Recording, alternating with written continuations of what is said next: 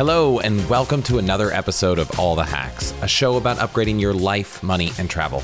I'm your host, Chris Hutchins, and today we're going to talk about financial independence and the intricacies of the financial independence retire early or FIRE movement and its evolution. We're going to delve into forms of fire like lean fire, fat fire, or coast fire, which it turns out isn't what I actually thought it was and is actually pretty close to how Amy and I are living our lives. We're also going to talk about the implications of the 4% rule, strategies for effective investing and retirement planning, the psychological aspects of financial decision making, and some of the tools that can aid in tracking and managing your finances. And who better to join me for this episode than Brad Barrett, a three time All the Hacks guest and host of the number one financial independence podcast, Choose FI. Brad is a wealth of knowledge here, and if you haven't already listened to Choose FI, you absolutely should. And not just because I've been a guest a few times, but because it's an incredible podcast, and I am pretty sure he has an entire episode to cover just about every financial independence topic you can think of. But that's enough intro. We have a lot to cover, so let's jump in right after this. You don't have to lose track of healthy eating habits during the holidays. In fact, delicious and nutritious food can actually be so easy. I know because we've cooked over 50 meals from Green Chef this year, and I am excited to be partnering with them for this episode.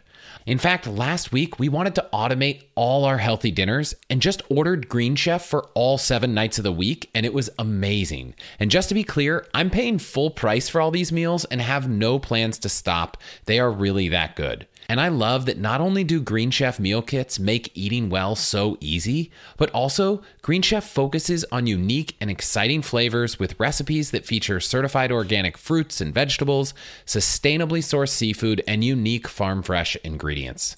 Some highlights from last week were the Birria style black bean tacos and the pork chops with truffle sauce. Seriously, I have never seen my kids and my wife literally lick their plates clean until that meal. If you see either of those, definitely check them out. And right now, every Green Chef customer gets a free session with one of their registered dietitians who can walk you through how to make clean eating work for you. For Green Chef's best deal of the year, get $250 off with code AllTheHacks250 or at allthehacks.com slash greenchef. That's allthehacks.com slash green chef or use the code allthehacks250 to get $250 off the number one meal kit for eating clean. Brad, thanks for joining me again. Yeah, man, this should be fun. I uh, always love chatting with you, whether online or off. We did our first conversation. Well, first one was many years ago on your podcast. You first joined me for what became episode two of All the Hacks. And then we did it again for episode 100. And we talked a little bit about fire at the beginning, but both you and I have had an evolution of perspective on financial independence. So much so that in researching this episode, I found out that I didn't even know what coast fire was. And it turns out that's actually the thing I'm probably most in tuned with myself. So lots of stuff to talk about when it comes to financial independence and how our perspectives have changed. Going way back to episode 71 on Choose FI. So that was almost six years ago when we recorded this. Unquestionably, both of our perspectives have changed for the better in a lot of senses and changed for the healthier. Both of us probably veered a little bit too much towards the frugality and over optimizing at the expense of enjoyment of life sometimes. There's been an evolution, certainly for both of us, but in greater financial independence world. This is one of the very few things that I will pat ourselves on the back for at Choose a FI. We have really been the center of the FI world for the last handful of years. And we have made this very strongly anti miserliness, the let's race to some number at the expense of life. We've tried really hard to make it about, hey, what are you running towards, not what are you running away from? That little shift in orientation has made a big difference in a lot of people's lives. For anyone who didn't listen to the hundreds of episodes you've done, the few we've done, hasn't ever introduced themselves to fire, which will maybe only be a few people. So, briefly, since you're the pro, how would you just define financial independence and the difference between financial independence and fire? That's a great question. Fire, the definition, financial independence, retire early. That was in vogue five to 10 years ago. There's an allure to it. And frankly, Chris, that cute little acronym, FIRE, just sounds cool. Hey, I'm pursuing fire. But honestly, there are just people who love to rip on the fire movement because all they hear is that RE. It really takes away from people who are pursuing financial independence to live a better life. I see financial independence as a universal good in that people are wresting control of their lives back from this elusive they. You always hear the doom and gloom of you can never retire. It's impossible. You need 10 to 20 million dollars to retire. Healthcare is going to be unaffordable. Boom, boom, boom, boom. You can't do this. You can't do this. It's impossible. As opposed to reorienting around what can you control? And you, to a large degree, can control your expenses. And now, again, this is probably where people overemphasize just the cutting, but you can control what does your life cost. And then essentially, you can take what does my life cost per year and then multiply by some number. It's usually by 25. So let's say your life costs $80,000 a year. Multiply by 25, that's $2 million. That's your FI number, your financial independence number. Most of us have heard of the 4% rule. We're not going to get into this really in depth here today, but in essence, you can pull 4% out of your investable assets. So again, we'll turn it around and say that $2 million times 0.04 is $80,000, right? So it's just the inverse of where we started at 80,000 for the expenses. So that $2 million can spit off 80K to cover your living expenses. Now, it is indexed for inflation, normal inflation, not the inflation we've seen recently. So there are some potential adjustments, but some people say, okay, maybe I want to be a little more conservative and make it 30 times my expenses or 33 times, something like that. You can play with this at the margins because really the essence of it is you actually have some degree of certainty and you have something to shoot for, maybe for the first time in your life. And it's not just this doom and gloom of, oh, you can never do this, you can never do that. There's some elusive day that's going to impact you. You can control that. I will come back at some point to the 4% rule because I have some thoughts. When I think about financial independence, on one perspective, it doesn't even have to get that detailed. You could have a large emergency fund, and that's a form of financial independence because it gives you time to look for the right job. Every bit of savings that gives you some flexibility is layering in financial independence. And sure, when you get to the point that your savings can cover your entire life and you can choose not to work for free, obviously that's even more independence. And if you truly could replace your entire income, then yeah, you could retire early per se. The irony is that most people end up using their free time to do things that very much resemble work and very often generate income, and they're not truly retiring early. But I think that's why it's actually helpful. As much as I thought it was confusing that there are many different types of fire, it was actually helpful to look at them and talk about what they are because it gave some perspective to the concept that it's not all about one particular style, which I think historically it has been. It's always been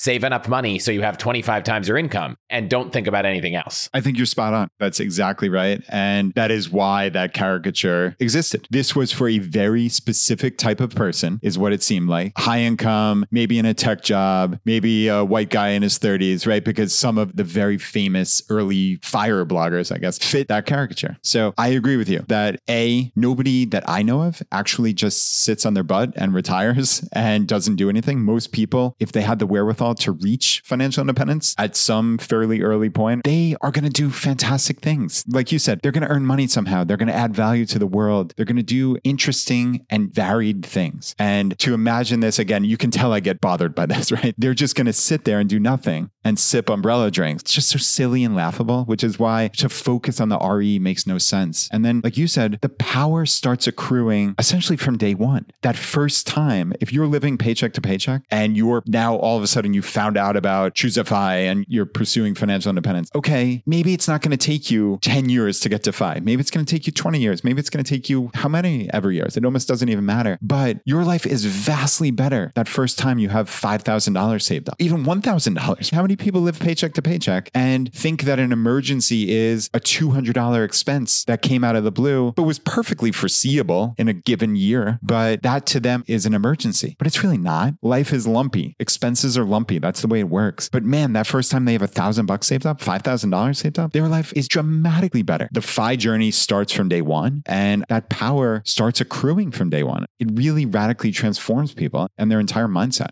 A handful of people I knew, myself included, probably went off the deep end with one version of it in our minds. There's an unlimited number of types of financial independence. There are ones that I will leave off, and, and maybe they're ones you're excited about, but I'm just going to share a few of the ones. I wrote down a couple quick definitions because having a few options of what financial independence could be actually gives you more flexibility. So, the one we talked about, just traditional fire, is have enough money to quit your job and never work again. But the other four are pretty interesting. So, I'm going to to talk about first with lean fire, which would be the very tight end of the spectrum, which is retiring early, but bringing your expectation for expenses way down, really tightening your belt so that you can do it even earlier. And I would say this one probably gets a lot more flack than practically shows up, but this is I am going to change where I live, change what I eat, change the activities I do so I can stop working. The next one, which is interesting, is Coast Fire. And it's most interesting to me because I didn't really actually understand what it meant. I thought it was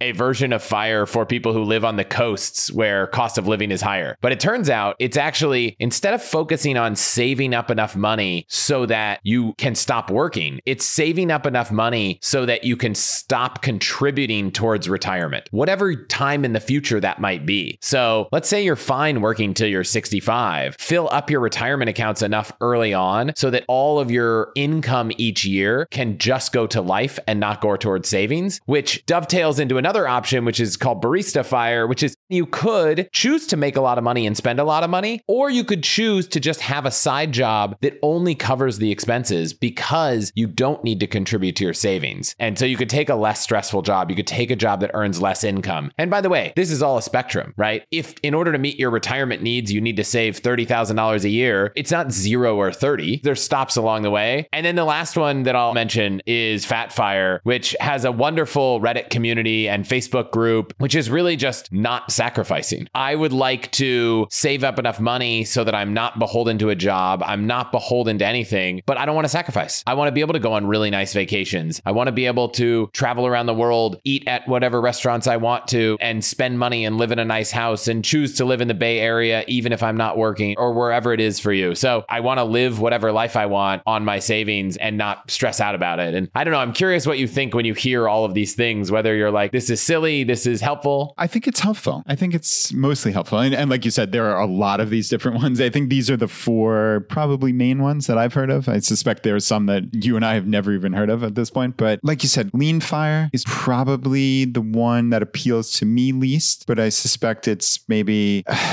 essentially how little could you humanly spend more or less to live and then have you achieved FI based on probably the 25 times rule based on that. So let's say your actual structural expenses and some food to get by costs $30,000. Well, okay, then your lean FI is 750,000, which is very doable for a lot of people. Chris, I can't imagine that sounds like a very appealing life to either me or you, but I can understand why people potentially pursue this. What I think is interesting and it's something I've actually said a lot, and I guess maybe I've been driving lean fire, is that it's helpful for me to have the security to know that I've saved enough money, that there is a lifestyle I could live, especially once you have a family and children. If you have that $750,000 and something happens, you lose your ability to work, knowing that there is a place in the world that you could live, probably, you know, maybe even in the US, maybe even nearby, there is a ability to buy food, feed your family. That's a lot of security. You know, it gives you the flexibility ability to do a lot of things in your life and be a lot less worried. Now, it's not enough money to live in a major city and go out and take expensive vacations, but it will give you some peace of mind. The challenge is when you get to the point that you hit it, do you really want to stop, do nothing for the rest of your life and live that life or keep going?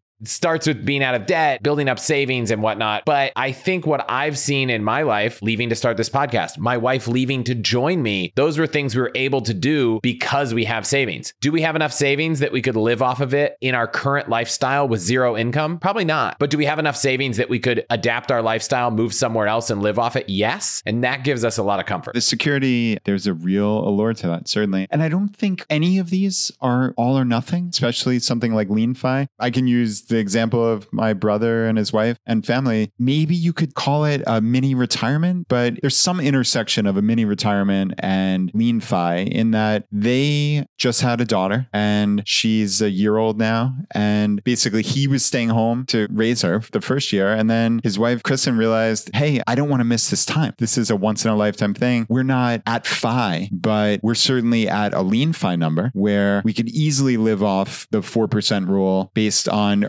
zero income. So they wound up almost doing exactly what you described, Chris, which was, hey, maybe you could even do this within the United States. They moved to Wisconsin, where she's from. They bought a condo, don't have a mortgage on it, and they're living for a year or two or maybe even more in this lean fi style. But the benefit they're getting is they're seeing those first formative years of their daughter's life as a family. And the three of them are there every single day. You talk about security, but you also talk about benefits of something that is literally priceless. And I mean, I, I, don't know precisely what's going on in their lives, but are they going out to fancy dinners all the time? Are they doing this and that? Like, no, but they're there with their daughter every single day. And that's an astonishing thing.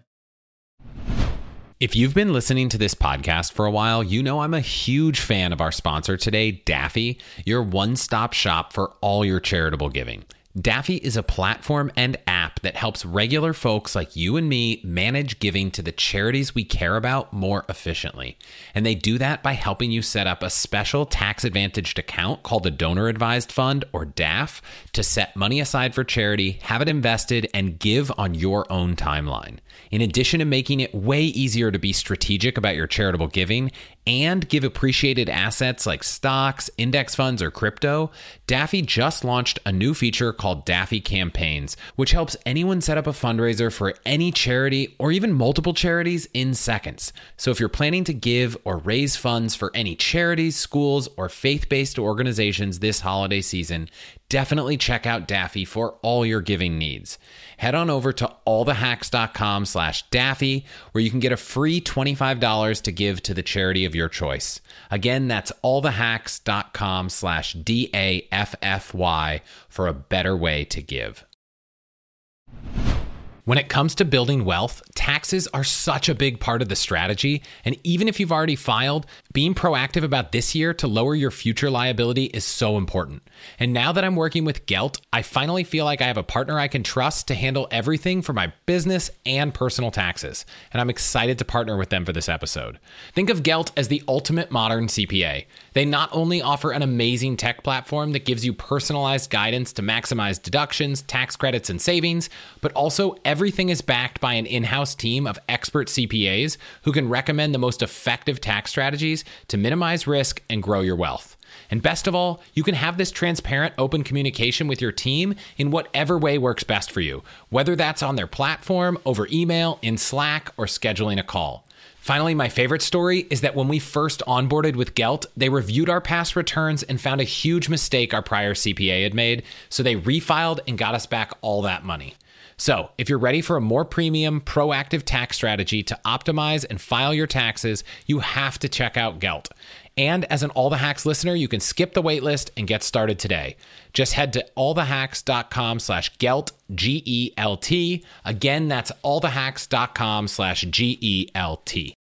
I think you could choose what you want to do with your financial independence. You can choose how it exists. Let's come back to CoastFi because it's the most interesting one to me because it feels like what I'm interested in and, and what I actually would care about more than quitting my job is having the flexibility to work, but also save. I'm curious what you think. It's funny actually that today is the day you found CoastFi and you realized, oh, wow, this is interesting to me. This is what I'm living. This has a real appeal to a lot of people. This is maybe one of the newer of these flavors of Fi, but it was one of those aha moments for a lot of people. There's the intersection of the rule of 72 and compounding money. So, quick sidebar and explain that is I think most people understand that, okay, you have some investable net worth saved up, right? And while we can't guarantee what a stock market return is, you have a general annual return over a long period of time. We generally say 8%. We use that as the back of the envelope. So, using what's known as the rule of 72, and I don't want to get in the weeds here, but this is actually a really useful and pretty easy thing to figure out is it basically tells you how long it'll take for your assets to double based on a certain rate of return. So more or less you just take the number 72 and then divide by your expected rate of return. If we're saying 8%, so 72 divided by 8 very simply is 9. That's the number of years it'll take your money to double. So that's really really important for CoastFi. Basically how CoastFi works is let's say you've saved up, I don't know, 300,000. Let's start there. Something that's reasonable and is certainly a nice net worth, but is not going to get just about anybody to FI, right? So you've saved up 300 grand and now you want to not save any more money. So that's the point where coasting comes in is essentially your money is working for you in the background and you are not adding anything to those assets. You're not saving. You are either earning less and spending it all or potentially spending more money and increasing your lifestyle to meet where your income is. So either way, not a bad option. Basically, using that rule of 72, let's say your actual FI number was, I don't know, 1.2 million, just to make the math easy. So that 300,000 will double to 600,000 in nine years. And then that 600 will double again to 1.2 million in 18 years total. So 18 years from now, if you had a $300,000 net worth, again, in theory, we're not saying this is a guarantee, but assuming an 8% annual return, it would be 1.2 million in about 18 years. And at that point, you would be FI. So you're more or less coasting into it based on the work that you've done previously by saving in this concerted manner to get your current net worth. There really is a great allure to that. I know this is something that you're thinking about in your own life, right? Like you clearly have a nice net worth, but I think you are not at FI as you would traditionally define it, right? It's funny because 10 years ago, I probably would have said yes. Then, you know, you have children, you move into the Bay Area, and, you know, you realize how much more money you're spending and you come out of it. So it's like you can come into it, you can come out of it.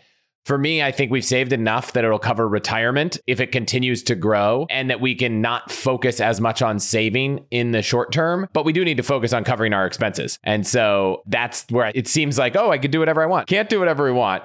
Still need a reasonably high pre tax income to cover where we live and how much we spend each year. And probably will save more, but in a strange way, for me, it's weird to ever withdraw money from your savings. So for me, the money we put away in our brokerage account, our retirement retirement accounts, that's for retirement. Whatever year that starts, TBD. I feel weird taking money out of it. The strange thing in this new CoastFi world that I'm hours into is this idea that, well, maybe it makes sense to withdraw some of it so that we can put other money we make into more tax advantaged accounts. So I could actually see us start to draw down on our long term savings, which for us is in our Wealthfront account, so that we can increase our solo 401k contributions because there's more tax advantage to doing that. That's something that we'll probably still do. We're still going to save, but we're going to also withdraw at the same time, which I'm sure will make some financial model confused. But for us, it feels like the first time I found a part of the fire movement, if you will, that I'm like, oh, this kind of makes sense now. Like, I don't necessarily want to quit my job. And I think a lot of people I talk to don't want to quit their job, or at least don't want to stop working. The one nuance to calculating this is thinking, when do I want to stop working? Work backwards from there to figure out how much you need now. So, like you said, if you want to stop working in 18 years, I'm a bit more conservative conservative, I probably use 6%. So for me, that takes your 18 to 25. If you're cool with a 65 year retirement age and you want to work backwards by 40, you need one fourth of what you think you need to live on in retirement. So if that number is a million dollars, you need 250 because you're not going to touch it. It's just going to grow until that day. I don't know. We could go down a lot of rabbit holes here. I've been really intrigued. I will just take a quick tackle on the 4% rule because I went down the early retirement now website, which had this great whole thing on safe withdrawal rate, sequence of return risk, and everything. It was like a 60 part blog post series, which I will just say is a lot. I'll link to the first one in the show notes. But I think the 4% rule often gets misinterpreted because it was truly built for a 30 year cycle to end at zero. And so if you're using the 4% rule starting at age 30, the certainty with which it has worked in the Trinity study that it was based off of would have only gotten you to age 60. However, if you look at a lot of the calculations and the Early Retirement Now blog actually has a lot of them. You'll notice that if you just reduce it to three and a half or even 3%, it works in perpetuity. So if you want to be really safe, which is what I do in all my projections, I use the 3% rule. I'm probably underselling things. I'm also not factoring in social security or any anything else, but that's where I come out with on the 4% rule. I think for a handful of reasons, it's probably both too aggressive to be certain and too conservative for what I imagine we will see with returns. Isn't that interesting? So listeners of Choose FI will be very familiar with Karsten from early retirement now. He is just an amazing, amazing intellect. And yeah, like you said, if you're looking to dive deep on safe withdrawal rates, his 60 part series, it's almost laughable to say 60 part series out loud. And by the way, each part is not like three paragraphs. Each part is like seven pages of content. Right. Thousands of words and graphs and charts and stuff. On our show, he basically has said it's almost a guarantee, and he would never use the word guarantee, but in every like Monte Carlo simulation he's come up with, that 3.25% will get you there in virtually every single scenario. So, like you said, using a 3% safe withdrawal rate is very, very conservative and not including Social Security. Those of us that are inclined to think that way, and I am as well, Chris. I mean, I use that 33 times. So that's the 3 percent rule, 33 times your annual expenses. We all understand we're being ultra, ultra conservative. But again, a lot of personal finance is psychology. It's more than it is numbers. And I think if that helps you sleep well at night, because again, that word security, right? We'll come back to that. That is a really important word. It's a really important concept. But you have to understand like what's the opportunity cost? So the opportunity cost potentially are years of your life that you're working. Now, if like you, you're doing something that you love, and again, I just wrote down as you were talking, like who says you have to stop working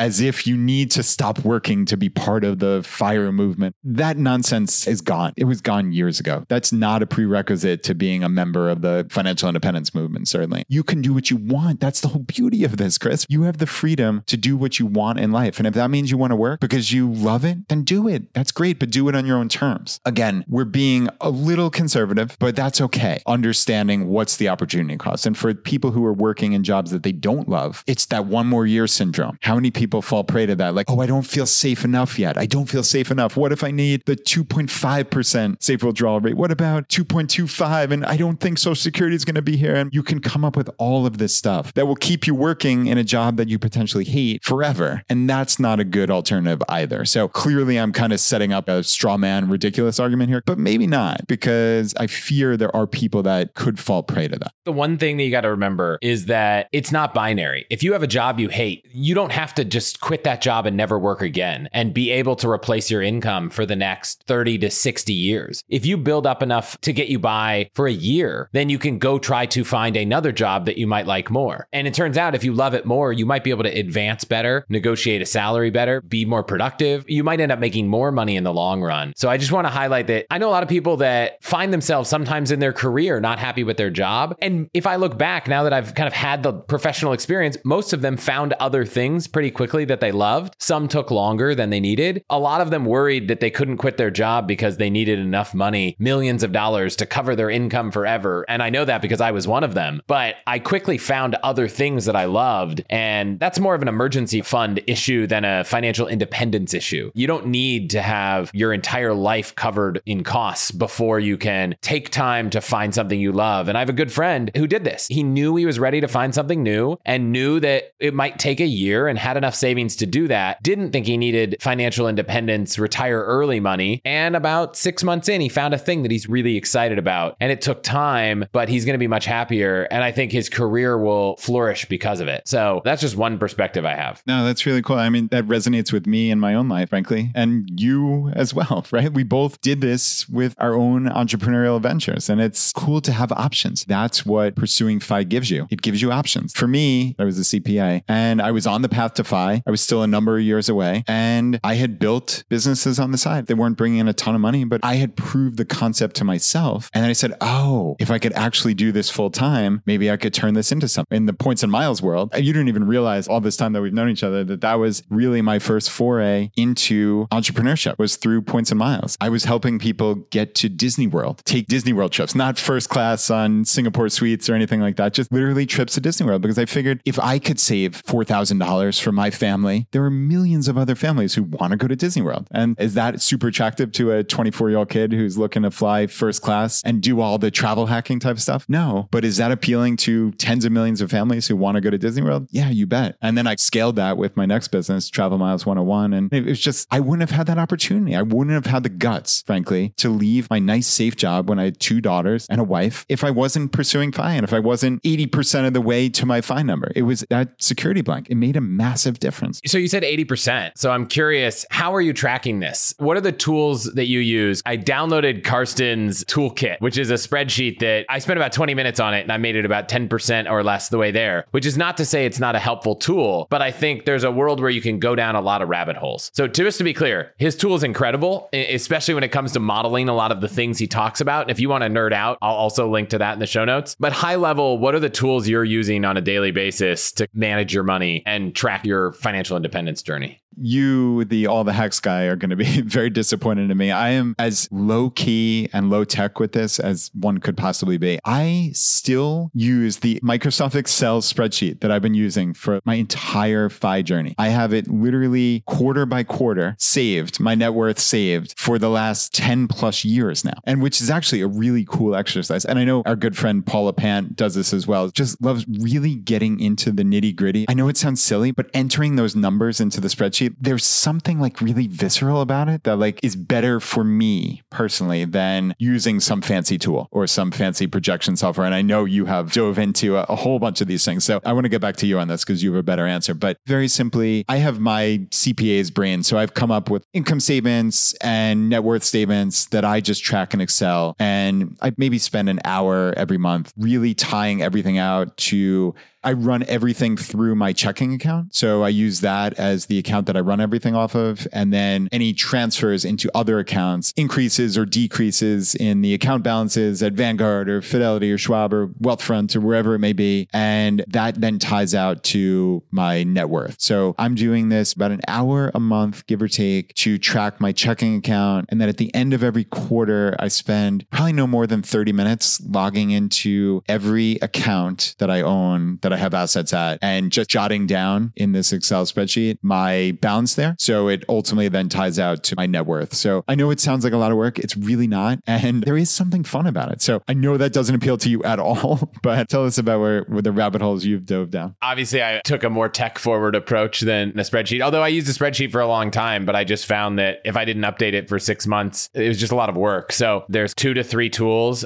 For a lot of people, it can just be two. All of the stuff we've talked about this entire episode episode really comes down to knowing two things knowing how much you're spending and knowing how much you have. And I guess knowing how much you make also, but that's usually a lot easier number for a lot of people to peg. And so it's how do you track your spending and how do you track your net worth and how do you project from that would be the third piece of the puzzle. I used to try to track spending in Mint many years ago. I've done an entire episode where I actually went and used all the tools Mint, YNAB, Monarch Money, Copilot, the one that Quicken launched, Simplifi, and a couple others. And I played with all of them. I synced all my 2022 transactions, looked at everything. And the end goal was like, I'm going to pick the best one. And I had some ideas of what it would be. But at the end of the day, I went with Copilot. I think it's for anyone who's on Apple products, it's the best. If you're on Android or Windows, it's an iOS, Mac, iPad only adventure. But for me, it almost makes it so easy and fun and simple. That's just like what I've chosen. That after I reached out to them and I was like, hey guys, I've been pitched by a handful of companies in this space to work with them as sponsors of the podcast. But at the end of the day, I want to work with the products I use. And that's how I've actually done most of the sponsorships we have. So I did end up working with them. So full disclosure, they are a partner of the show. And if you go to allthehacks.com slash copilot, you'll get a discount. But I think that is how I manage how much I spend. I did a whole episode on all that. So I'm not going to go down that rabbit hole. Then for how much money I have generally, Wealthfront has a free version of linking your accounts, seeing how it's going, doing some light projections. I'd put it in in the I don't want to play around a lot. I want you to give me best practices on everything. What I think goes a step further than that is a product called Kubera, which I first heard about at FinCon when they presented on stage. I later started using and then later I would say partnered with. Uh, they're not a sponsor of the show, but we've worked together on the All the Hacks membership. So All the Hacks members get their first year of Kubera free. Both of these tools are not free. So your option of a spreadsheet is free. My option of two apps, I paid for both of them. They're not huge expenses. But Kubera is like imagine if someone wanted to build the website version of the spreadsheet you have, where you can put it in categories, especially on the investment side. You can look at cost bases or IRRs, but they're calculating it all for you. They're pulling all the info. And then they just launched recently this fast forward feature where you can put in a set of simple rules in multiple scenarios and be able to just see what happens. So this isn't the full on financial projection tool that, you know, you could go down every rabbit hole of tax assumptions and everything, but you could say, and I'm looking at mine, let's say my assets grow by 3%,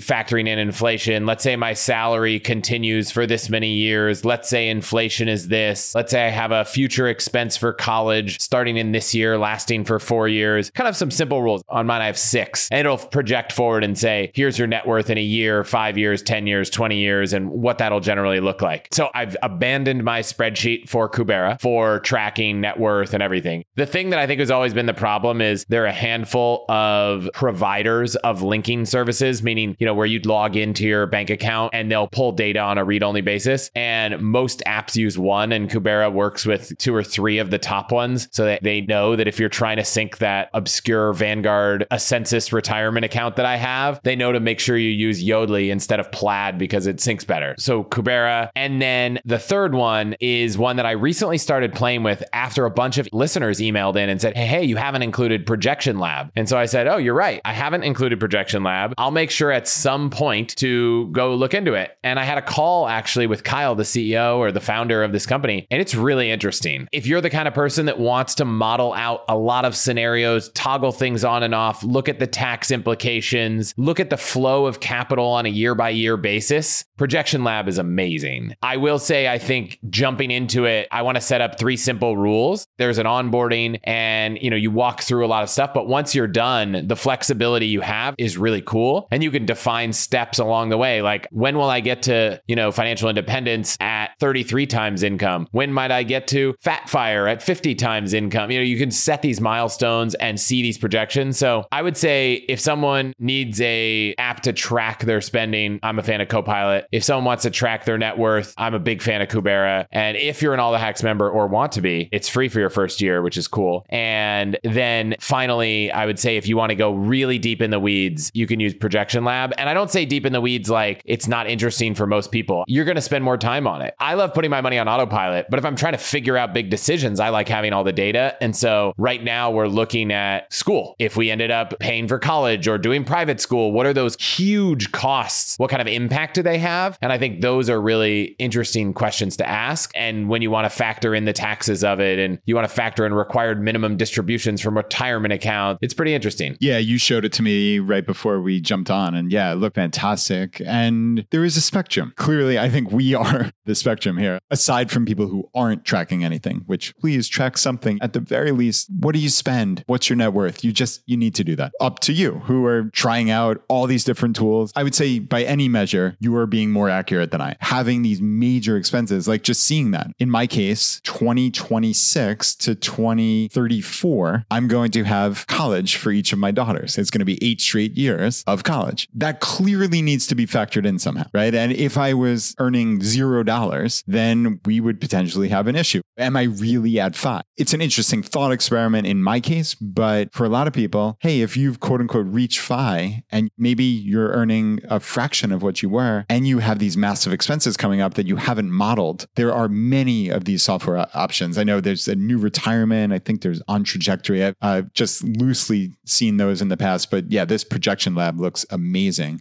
when I want to do an episode on this, I'll go play with every tool. Projection Lab does not get the seal of I have gone and played with every tool, but I just got so many emails from listeners to check it out. And many of those people have gone and played with every tool that I thought it was worth looking at. But honestly, I say that because I enjoyed spending an afternoon going to enter it in. But I equally enjoyed on Kubera creating four or five, or I guess six rules to college, growth, inflation, when does my income end, and how do my expenses change? And just having a very simple form of how do things project out to the future. So I care more about people being aware of the circumstance than I do about them going deep, deep down rabbit holes. But those are the three tools that I say all of my financial financial life lives through. It's not related to business, right? There's like QuickBooks for business and all that stuff. But for me, those three tools are how I'm doing almost all the tracking. We'll see where Projection Lab fits in the long run, whether it's a thing I check every month, every year, or whether it's a thing I use to make big decisions. No, that makes perfect sense. There is nothing better than finding a brand of clothing that's comfortable, functional, and looks good. And that's exactly how I feel about our sponsor today, Vuori. If you saw me in person, you'd know I believe it because there are very few days that go by where I'm not wearing one, two, or even three pieces of Vuori. They make performance apparel for men and women that's incredibly versatile.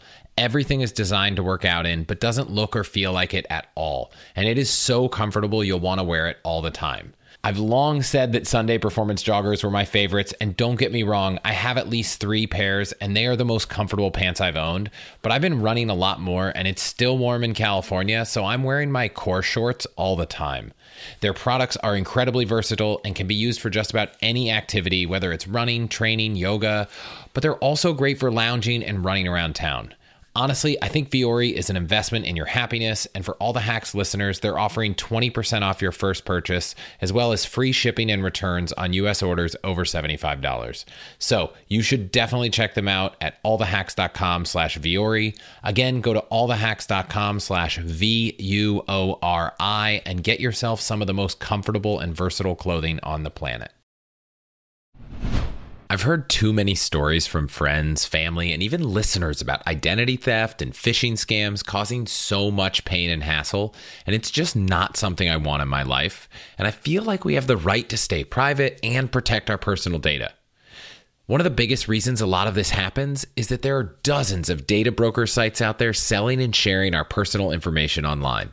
When I first looked up our family, there were hundreds of pieces of our personal info out there, but thankfully I started using Delete Me to automatically get all of our personal data removed from the web, and I am so excited to be partnering with them for this episode. Delete Me is an amazing service that will not just find and remove your personal information from hundreds of data broker websites, but they'll continuously scan for new data that shows up and get that removed as well. Delete Me removes data from over 500 websites, and on average, they find and remove over 2,000 pieces of personal data for a customer in their first two years.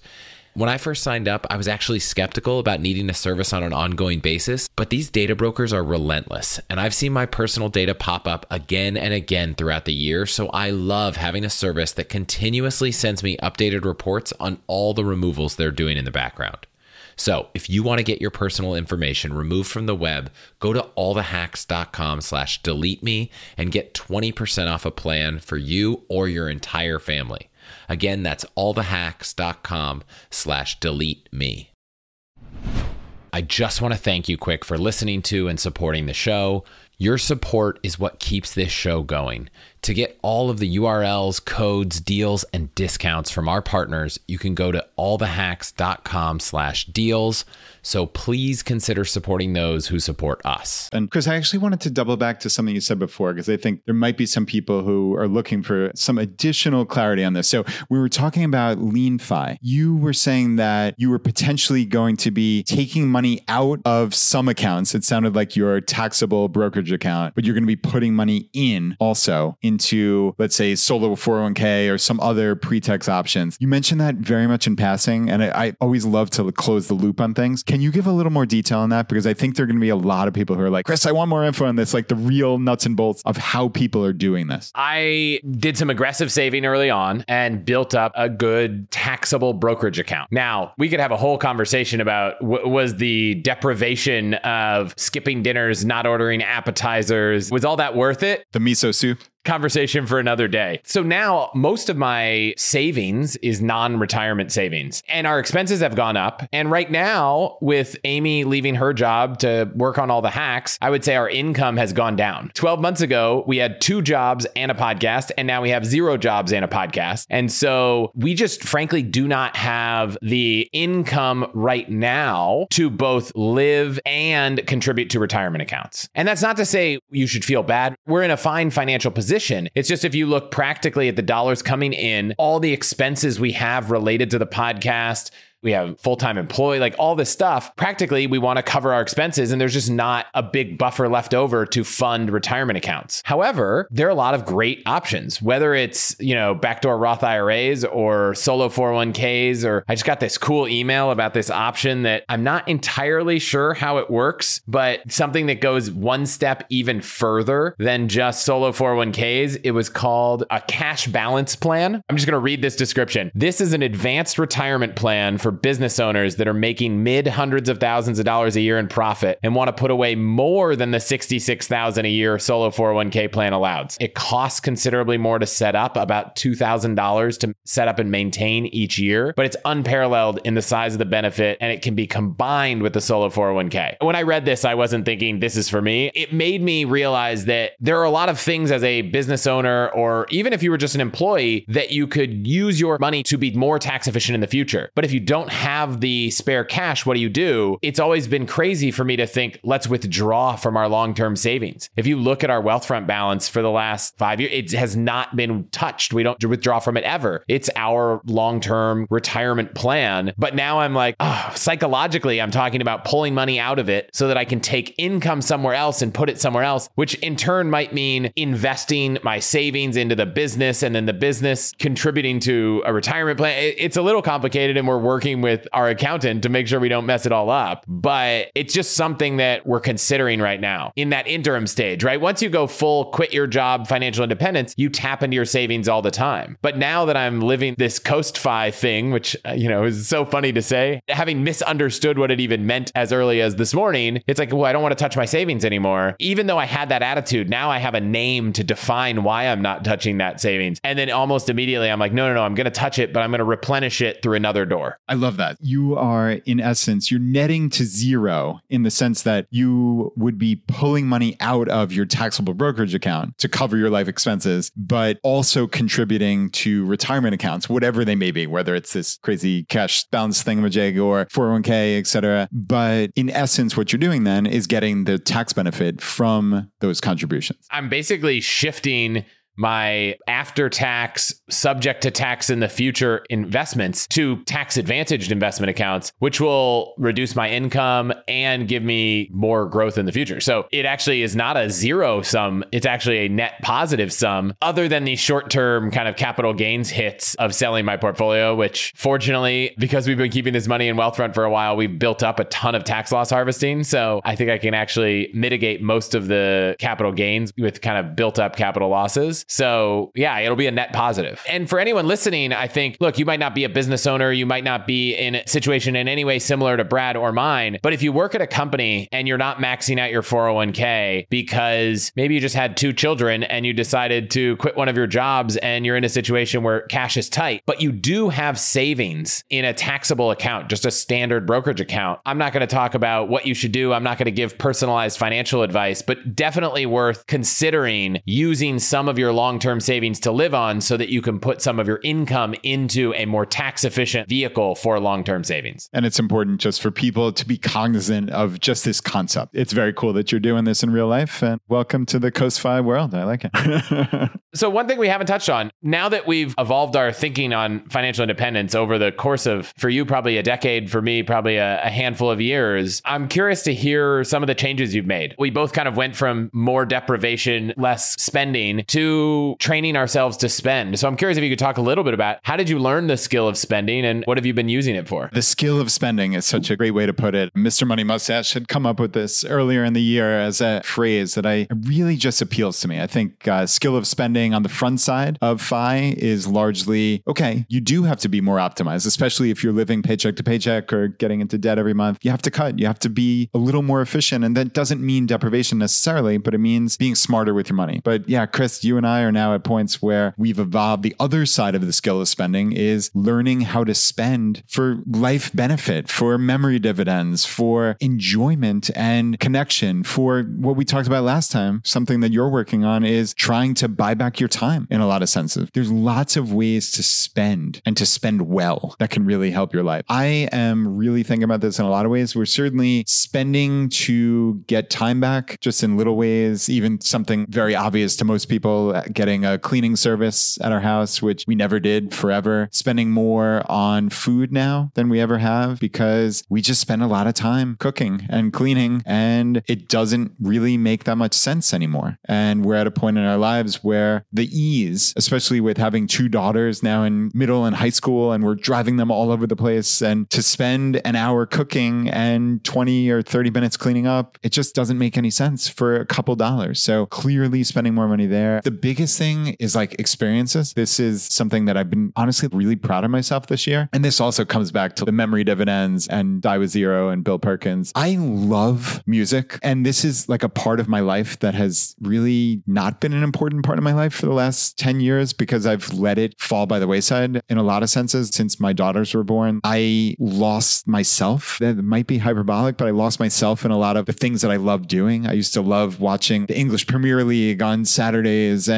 going to concerts and doing just like a lot of fun stuff that I just had let, like I said, slip away. And this year I challenged myself to really make moves on this and see what I can do. And I actually planned like an impromptu last minute solo trip to New York City to see Bono from U2. So he was doing this like really small concert at the Beacon Theater that was partially a book tour. So it was like half one man show, half book tour slash concert. It was very interesting. But I bought tickets on StubHub, bought flights, got a hotel, and it was like the week before. And I'm like, this is the coolest thing ever. I'm going to take a trip to New York. I mean, Chris, it was really awesome. And that is something I never would have done in my entire life before reorienting the skill of spending. How did you do that reorientation? I'm not quite there yet. What do you think changed that made it possible now when it wouldn't have been possible in the past? In a weird way, it is understanding that time is finite and maybe that I'm 44 years old, not getting any younger, and my kids are growing up. And like I said, I might have lost some part of myself over the last 10 years where I haven't focused on things that bring joy. And I just really want to do that. There was no moment, it was just understanding that you got to do it. You got to live life. You can't be worried about saving money all the time. And even just little challenges, Chris, like as silly as this sounds, the Richmond airport is not very expensive long term parking or even like the short term parking. But I was like, on this trip to New York City, what would doing this trip like a rich person look like? And it was almost like a Ramit Sethi kind of thing. And it was not parking in economy parking, it was parking in the daily lot that was right there. And I could just walk over to the airport. And Chris, this cost me like nine extra dollars because it was 24 hour trip. So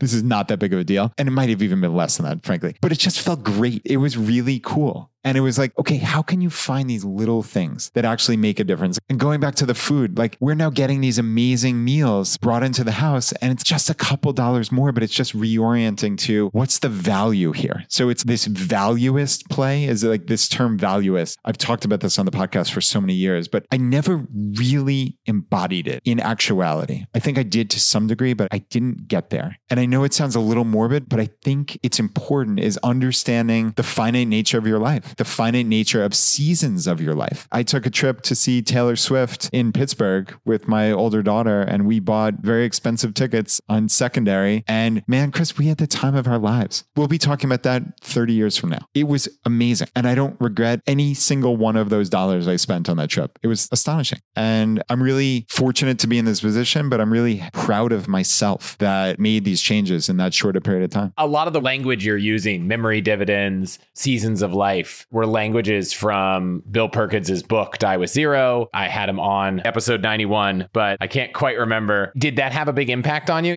That book had a massive impact on me. It really did. And it was just the conceptual framework. Chris, I knew all this stuff. Sometimes it just crystallizes and hits in a moment when it matters. And I think that's what's also interesting about taking in a lot of different content. I probably listen to way more podcasts and read more books than I probably should, frankly. But sometimes you hit on something like this where it is just a life changing thing. And I don't know what it was. But again, like I'm even doing like little things now. I went to a yoga and meditation retreat last month. That's something I never would have done. I never would have had the guts to like just go off for two days by myself and just be. And it was awesome. It was just really fantastic. Again, just trying to build these things into life. I'm part of a mastermind group where it's about 24, 25 of us guys. And now we're trying to do more in person events. And Chris, I always had an excuse. It was always like, oh, it's too far. Oh, I need to be home for the weekend with my wife and my daughters. Like, it's selfish to leave. That's a script that I always had running in my head. Like, it's selfish to leave. But you know, it's really important to take care of yourself too and to find joy in little ways. We had this day of fun at one of my buddies' house. 12 of us kind of converged on his house in New Jersey. And we had eight hours of playing like this Olympics of games because it was the most fun I've had in years. One of the guys cooked this amazing, like Michelin star esque dinner. One of those days I'll remember forever. I know I could tell you for certain a year ago, I would have said no to that weekend. I would have just said out of hand, no. So again, this reorientation meditation. So a lot of things have changed in my life and I think they've changed for the better. I don't think it's selfish to take care of yourself. I think it's selfish if you don't encourage your partner to also do the same. So I'm sure you found that balance as well. And I think that's the important thing. I had a similar moment, which was more serendipitous in that it wasn't something I would have said no to. But we had this moment where we invited some friends up to a house we were staying at in Napa, not ours. And there was a volleyball court. And for like two hours, we were all just playing outdoor volleyball, probably getting sunburned, but we're blasting some good 80s rock. And I just had this moment where it's like, wow, I want more moments like this. And the downside is that with kids and stuff, you have to really plan them. You can't just expect to text five friends and be like, hey, do y'all want to go do this thing an hour away right now? No, it's not practical anymore. Maybe when I get a little older and my peers and friends or kids are a little older and easier to travel with, maybe it'll get a little better, but you have to plan ahead and you have to commit earlier. And I think I'm still learning, but you've got a couple years on me and your kids do as well. So I hope I get to that place where you are. But I had the same impact when I talked to Bill Perkins and I made that episode. And we actually planned a trip to London and Paris. I talked about it in the episode and then we just booked it. And we were like, we just have to do it. And in a weird way, we stopped tracking our net worth after that episode. We stopped caring about whether it went up and we started focusing on do we just have enough now? And when do we want to spend our money? Do we want to spend it later? Do we want to stop working? And for us, now we've both found something we like doing. So I don't know. It changed a lot for me. I'd encourage anyone to go pick it up and read it. Or if you want to preview the hour version, I, I interviewed him in episode 91, which I can link to in the show notes. But yeah, that changed a lot for me. And we started spending a little bit more on things that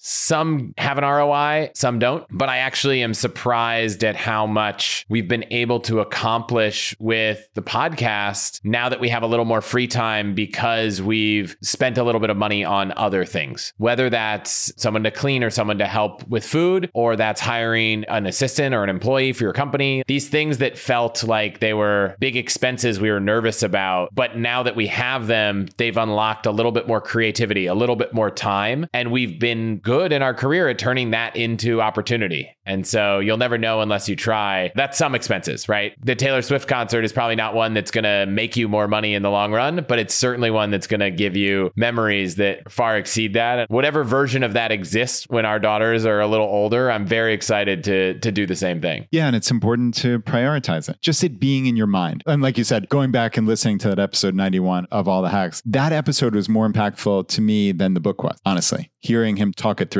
that's a perfect starting point for people. To go back to the early retirement now blog, he gave a review of that book. Yeah, that was part 60, right? Yeah. And what was interesting was he justifiably said a lot of these things aren't new. And I think the thing that Bill Perkins did was he took a bunch of concepts that we've all known, right? We've all known that experiences are valuable. We all know that money diminishes, our health diminishes. But if you can package it in a good way, ultimately, a lot of things are just storytelling. And I will say that when it comes to telling a story about money, most people aren't that great at it. Like it's something that a lot of people get bored with, aren't interested in. And Bill Perkins weaves a story around it that I think just comes alive when you hear him talk more than when you read the book. You'll hear a reminder if you go listen to it, and, and I'll give it to you here. It is not an episode to listen to with young children in the room. He has a very colorful vocabulary.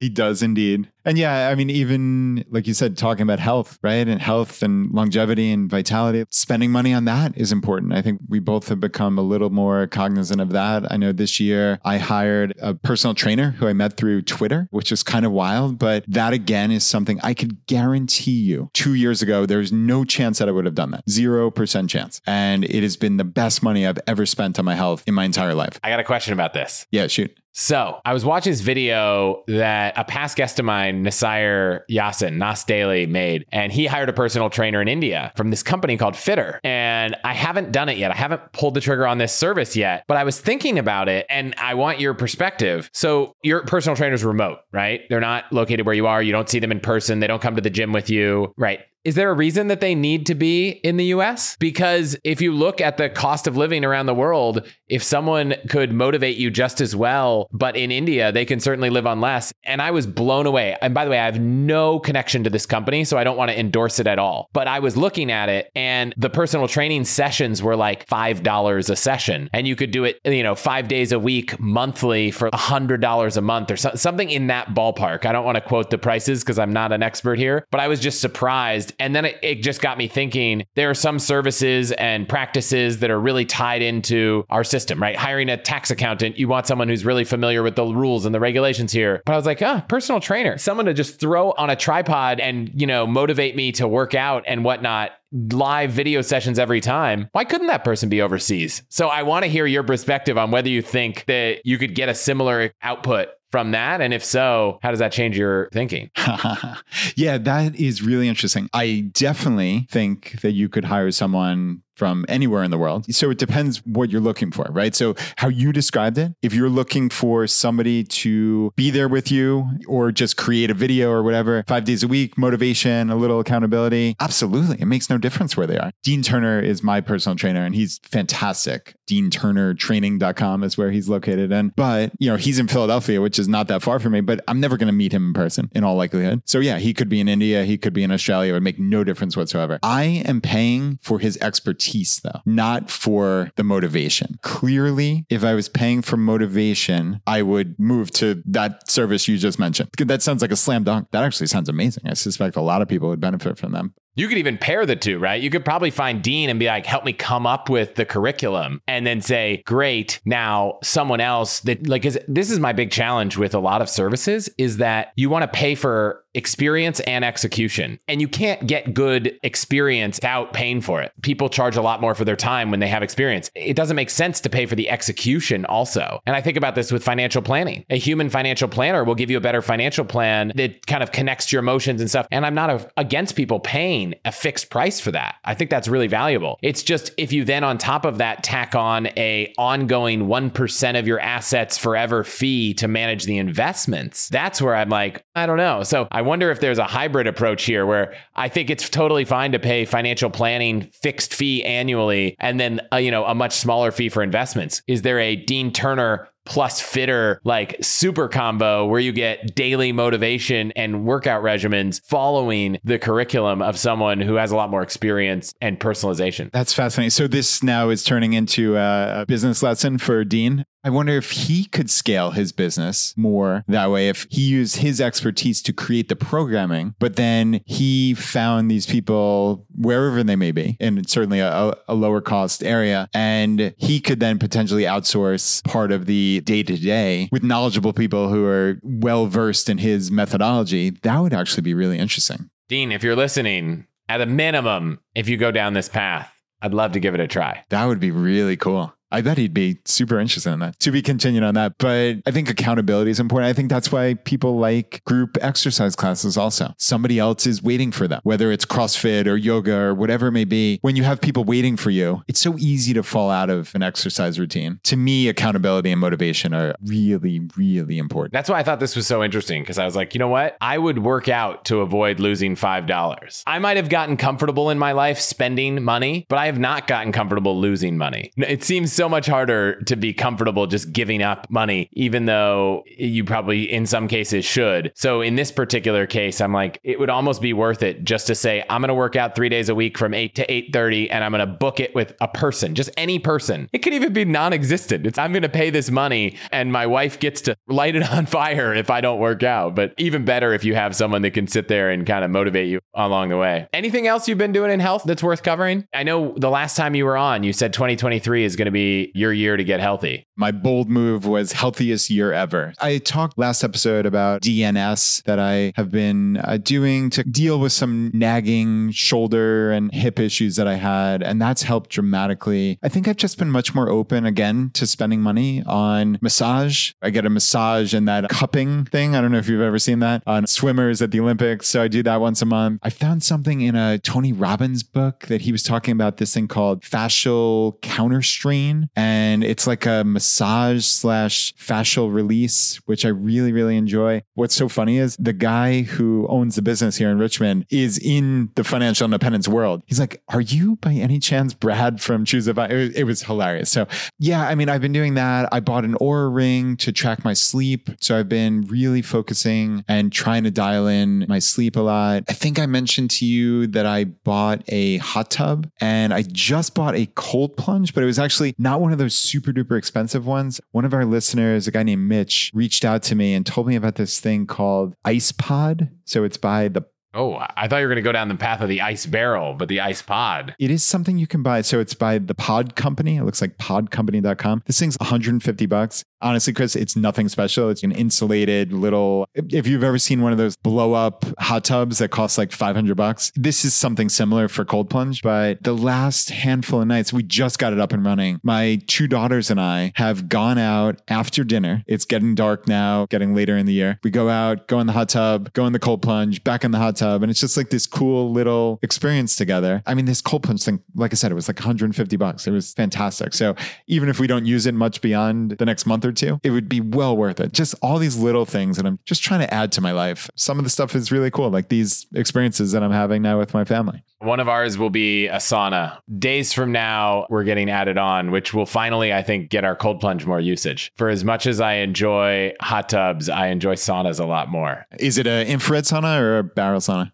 It is neither. It is a full kind of Finnish. I've been working with this company that I'm not ready to share, but when I am, they might be like the best sauna makers in the US, at least making it accessible, a much more finished sauna experience. I went really deep down the rabbit hole of saunas and there are like there's this Trumpkin guide to saunas, which is this crazy guide, and barrel saunas have plenty of critique. So I was on the fence about it, and I actually met someone who's like, "I'm building this company, and we're gonna make the best saunas, and we're gonna do it in a way that is modular and easy for people to order and set up at their home and build something really nice." And I'm very excited, but this is like a, a proper Finnish sauna style experience Amy and I are very excited to add this to our routine. And ideally, it'll be like a put the girls to bed and have a little time together in the sauna, dip out to the cold plunge, finish off in the sauna, and, sleep better. Heck yeah. I love it. Oh, that's really cool. All right. So to be continued on that one for sure. Maybe the fourth edition of Brad and Chris record a podcast together. If you make it out to the West Coast, we can see if the audio equipment ha- handles the heat. Might not be a video version, but you know.